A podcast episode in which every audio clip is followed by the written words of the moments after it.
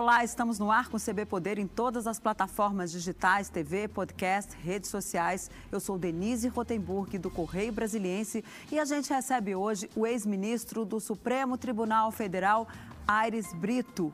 Boa tarde, ministro. É um prazer receber o senhor aqui. Boa tarde, Denise. Estamos Bom, apostos aqui. Bora. O senhor disse numa entrevista, numa live, foi, na verdade foi um evento virtual, uma videoconferência, lá atrás, no dia 22 de abril, que o presidente Jair Bolsonaro poderia sofrer um processo de impeachment. De lá para cá, muita coisa aconteceu. Tivemos as manifestações e hoje o presidente fez uma reunião em que ele muda ali o comportamento do governo em relação à pandemia. Foi como um contraponto em relação àquela reunião de 22 de abril, em que houve palavrões, brigas. Desta vez não, desta vez o governo falou ali o seu trabalho em relação à Covid-19. Inclusive, o governo já voltou atrás também naquela ideia de rever os números, de divulgar mais tarde, de divulgar só o número de mortes do dia, enfim, a, aquela confusão que foi aí ao longo do final de semana. O senhor acha que ainda é caso aí de impeachment do presidente Jair Bolsonaro? O senhor acha que ele ainda está, corre o risco de um processo desse tipo? A matéria que você se refere me veio num contexto mais em tese, viu, do que em concreto. Eu não estava a analisar concretamente condutas, atos do presidente Jair Bolsonaro. Eu falei muito mais em tese. Todo presidente da República se expõe no exercício do cargo, a previsão, inclusive constitucional para isso, se expõe a, ao cometimento de ilicitudes. Uma delas, a mais grave de todas, está no artigo 85 da Constituição, referente exatamente aos crimes de responsabilidade. Crimes de responsabilidade que, a depender do seu processo, do seu julgamento, crimes que poderão resultar no chamado impeachment, que não é senão o impedimento para o presidente continuar no exercício do mandato. Então eu falei, convenhamos, doutrinariamente, interpretativamente, à luz da Constituição, mas sem classificar, sem tipificar a conduta do presidente da República, assim como incursa em qualquer das hipóteses do artigo 85, hipóteses configuradoras do crime de responsabilidade. Agora, Agora tem... as coisas Pois pode, não, pode, pode prosseguir. Pode, não, pode concluir seu raciocínio, por favor. Agora você, você dá conta de que o presidente da República é o último, o assunto mais recorrente, momentoso, atual, que é o da o relacionado com a divulgação dos dados oficiais é, federais, partidos exatamente do, do Ministério da Saúde, dados referentes à, à Covid-19, seja no plano da contaminação, seja no plano da letalidade. Não é isso? Foi isso que você me perguntou? Isso.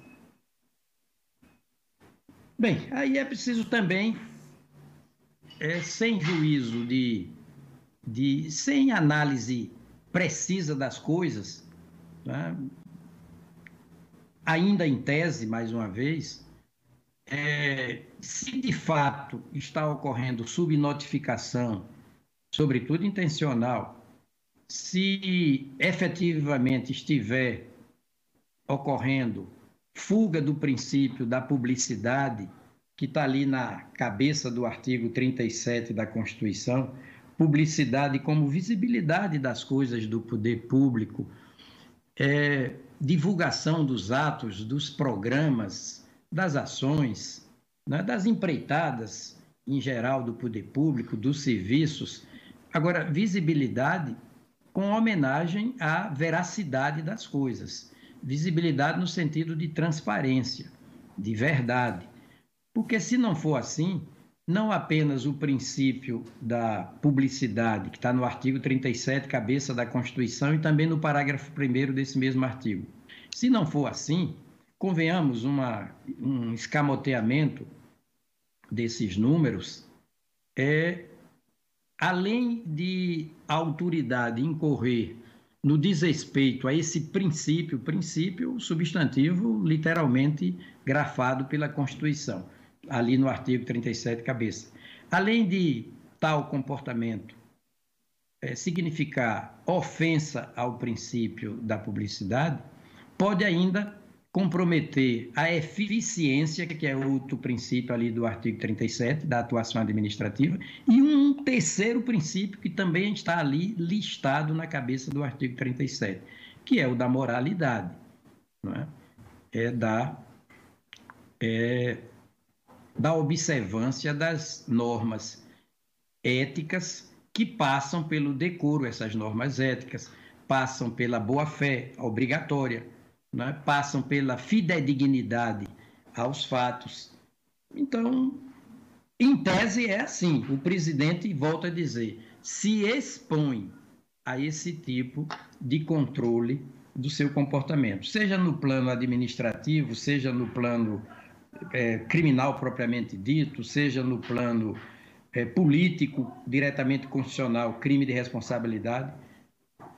Eu sempre tenho cuidado, Denise, de falar tomando por base, por obrigatória referência. Por isso que eu digo, sempre falo assim, a Constituição, porque é uma Constituição que é a lei das leis, né? a lei de todas as leis que o Estado faz. E é a única lei que não tem número, porque ela não foi feita pelo Estado. Ela foi elaborada pela nação, que é outra categoria jurídica, política, sociológica, histórica, não se confunde com a pessoa do Estado, a nação, reunida ela, a nação, em Assembleia Nacional Constituinte. Então, e como essa Constituição é a lei das leis e é materialmente expandida a ponto, e densamente, ricamente principiológica, a ponto de conter resposta para praticamente toda, todo e qualquer tema de relevância coletiva, tanto individual quanto coletiva ao mesmo tempo, eu procuro seguir esse fazer da Constituição o meu norte e a minha fonte. Ou seja, minha meta é a fonte. Porque essa fonte do direito chamada Constituição é um luzeiro, é um farol, né? é um roteiro a seguir.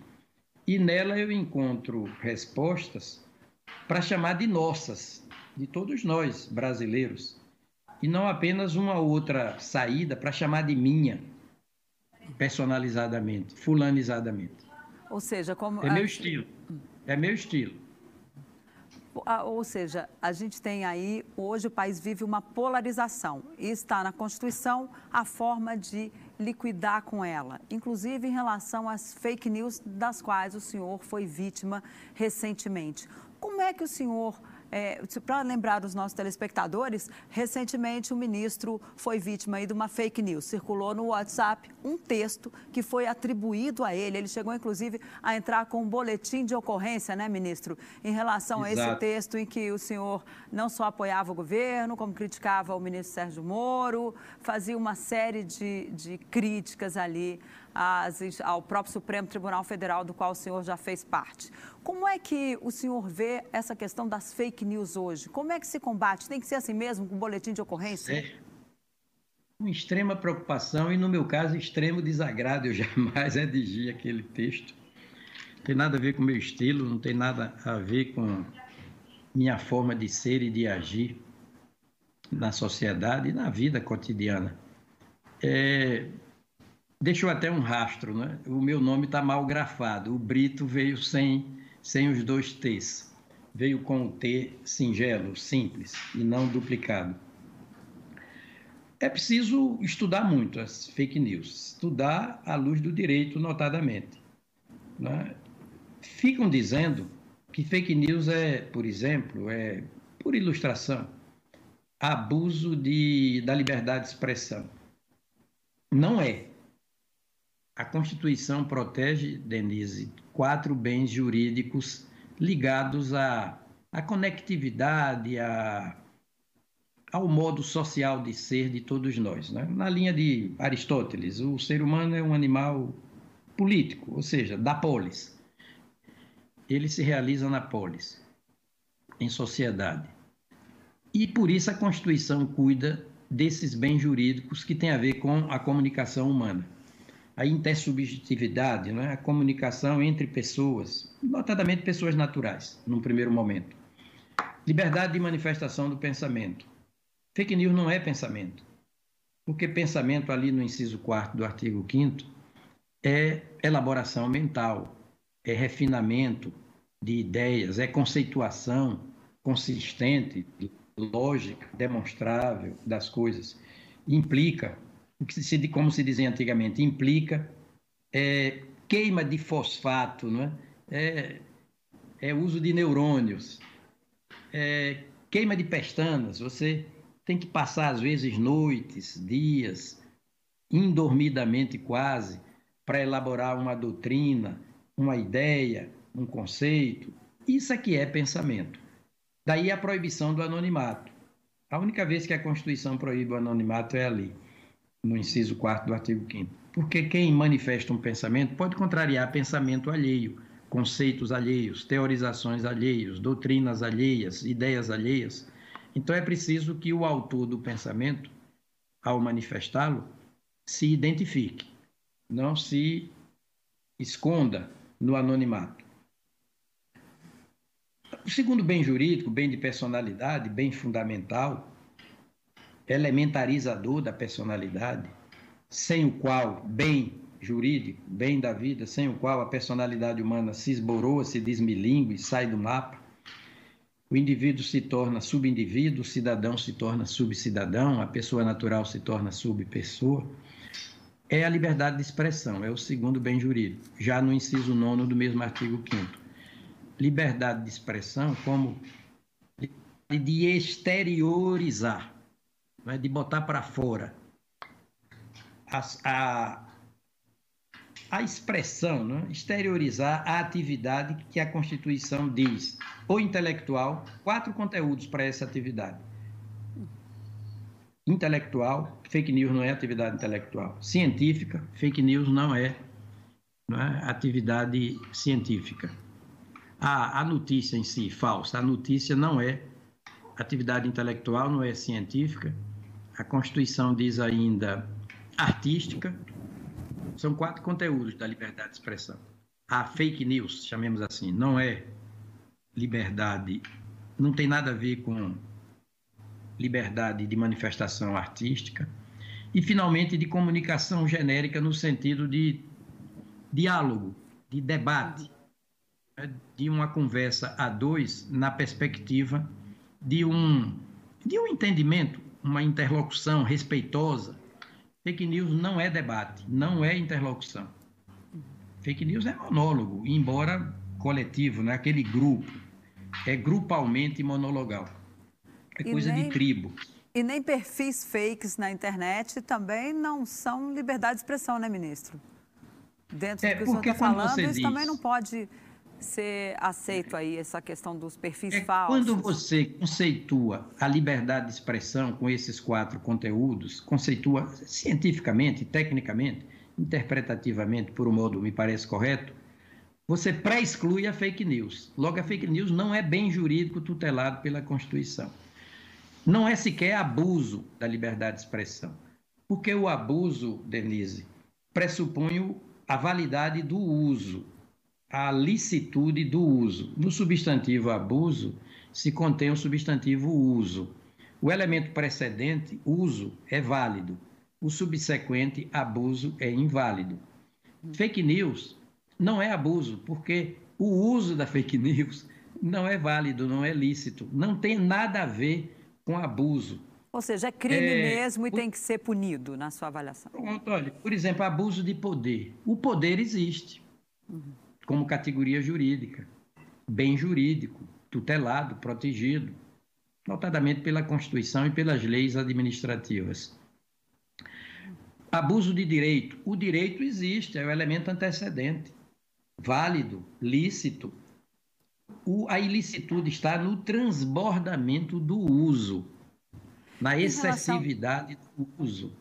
Fake news não é, não é abuso. Fake news eu, me parece, é uma espécie de, de. Bem, é fraude, é a, digamos, falsidade ideológica, possivelmente falsidade ideológica à luz do Código Penal, por caracterizar uma inverdade sabida no ponto de partida. É o contrário da verdade sabida, que é o público, é o notório, não precisa nem de prova em juízo. É o contrário da verdade sabida. Aquela verdade auto-evidente, o óbvio lulante, é a verdade sabida. Dispensa até prova, processualmente falando. O fake news é uma inverdade sabida no ponto de partida. E ainda assim, propagandeada, divulgada. Agora, ministro, há também muito aquela questão da criação de perfis. As pessoas às vezes criam perfis na internet, no Twitter, no Facebook, nas redes sociais em geral, com, no, com um nome ali fictício. A pessoa vai, cria anônimos, é, sei lá, Bozo ou alguma coisa assim, e começa a colocar coisas ali e a passar, ou seja, não assume aquele perfil como dela, tem um, um, nome ali escamoteando aquilo. Isso também pode ser feito ou isso aí também é um crime ou algo que tem que ser contido aí pelas, pelas administradoras, pelas próprias redes sociais, pelas próprias plataformas e operadoras? Olha, eu acho bom qualificar o que é válido, para a partir daí saber o que seja inválido. Quando a Constituição fala de liberdade de manifestação do pensamento, olha, exige o quê? autoria, não é?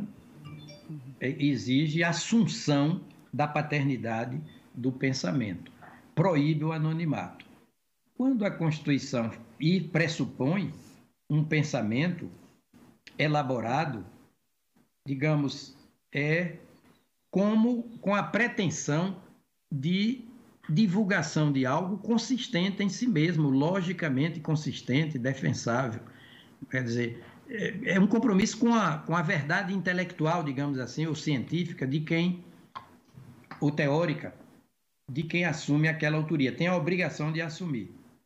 Quando fala de liberdade de expressão, especifica um pouco mais as coisas e chega a apontar os conteúdos, né? o conteúdo intelectual, o conteúdo científico, o conteúdo artístico, o conteúdo comunicacional, no sentido de dialógico, de dialogar, de estabelecer um debate sob o pressuposto de que da discussão respeitosa, na perspectiva de ninguém estar é, trapaceando, da discussão respeitosa nasce a luz, né? da discussão nasce a luz, não a cruz.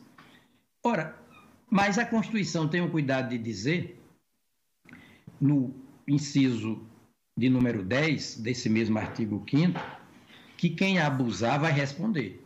Quem invadir a intimidade, lesionar a intimidade, a vida privada, a honra e a imagem das pessoas, passa a responder civilmente, penalmente, né, administrativamente, ou seja, responde pelos danos morais e materiais né, infligidos a terceiros.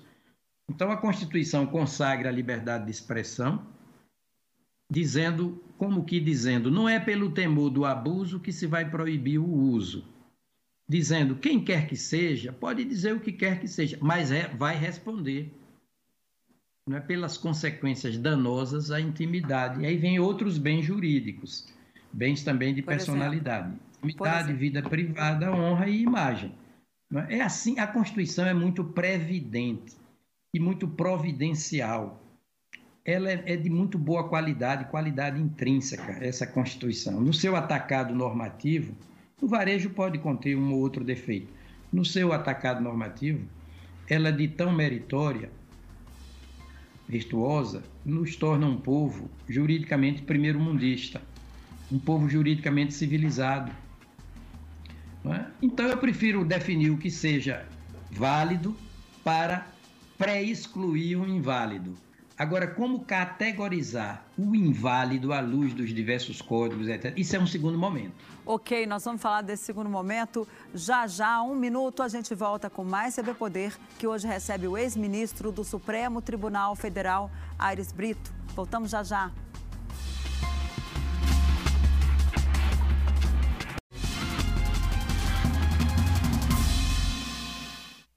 A gente volta com o segundo bloco do CB Poder, que hoje recebe o ex-ministro do Supremo Tribunal Federal, Aires Brito. Ministro, nós falávamos que é preciso definir o que pode para depois passar a definir o que não pode.